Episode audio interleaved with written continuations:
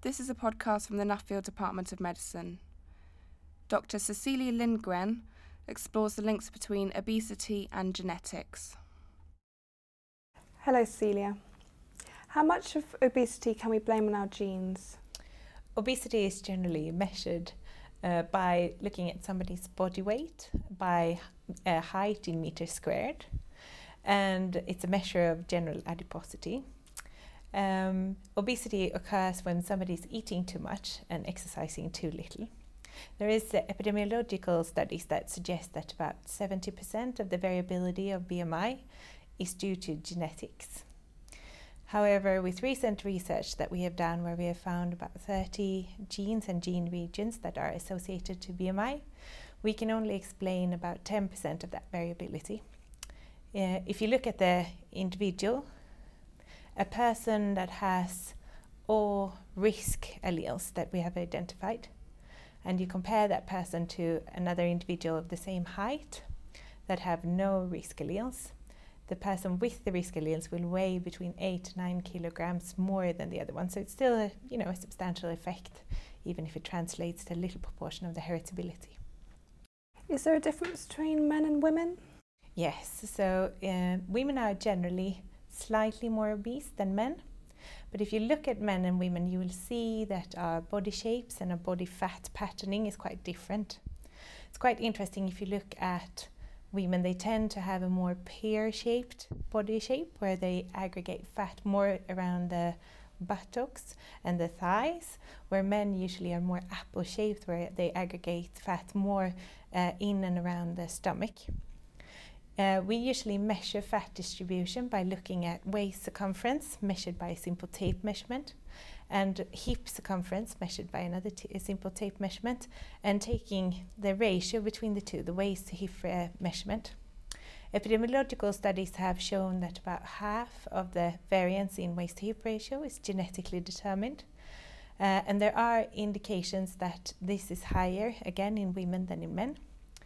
We have recently seen in our genetic studies of waist to hip ratio where we have identified 14 gene regions associated to waist to hip ratio, that half of these loci have a much stronger effect on women than it has in men. And that's really interesting. We don't know exactly why that is, but it's sort of pointing towards new biology. How does the distribution of fat influence vulnerability to diabetes? Waist-hip ratio, or fat distribution, is correlated on a population level with adverse metabolic outcomes, as we call it. And with that I mean age-related diabetes or type 2 diabetes and cardiovascular disorders and even some cancers. The underlying biological mechanisms by how this is happening is not yet totally clear.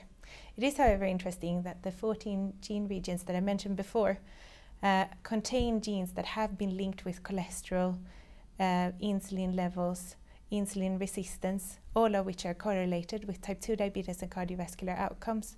So there seems to be some correlation also on a genetic level, but we don't know how that works yet. What's the most important lines of research that have developed in the past 5 or 10 years?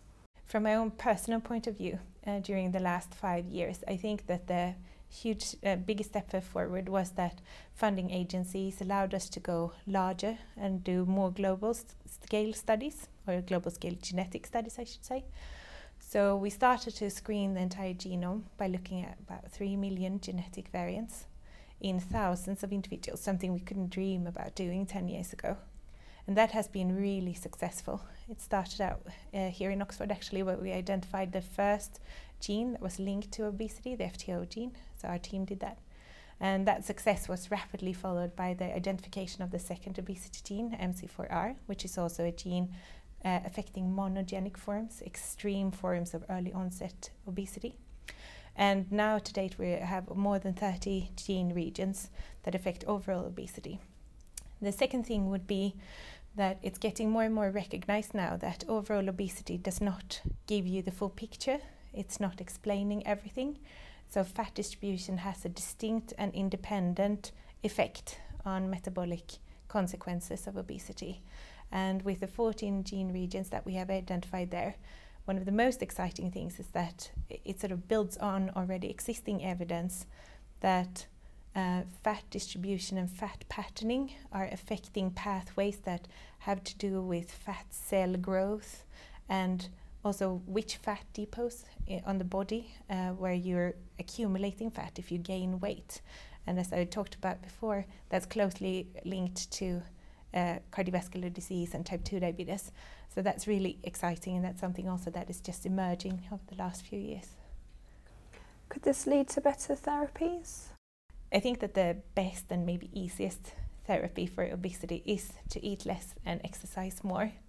However, as we can see in the general population today, that's not really working. So we need to come up with better management strategies to help people.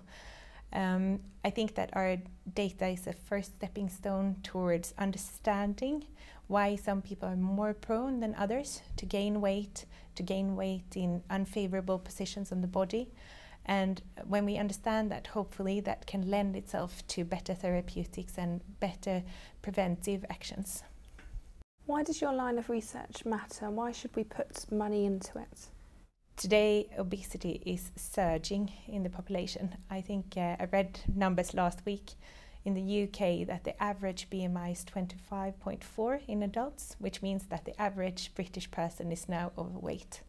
And on top of that, 1/4 of adults are clinically obese.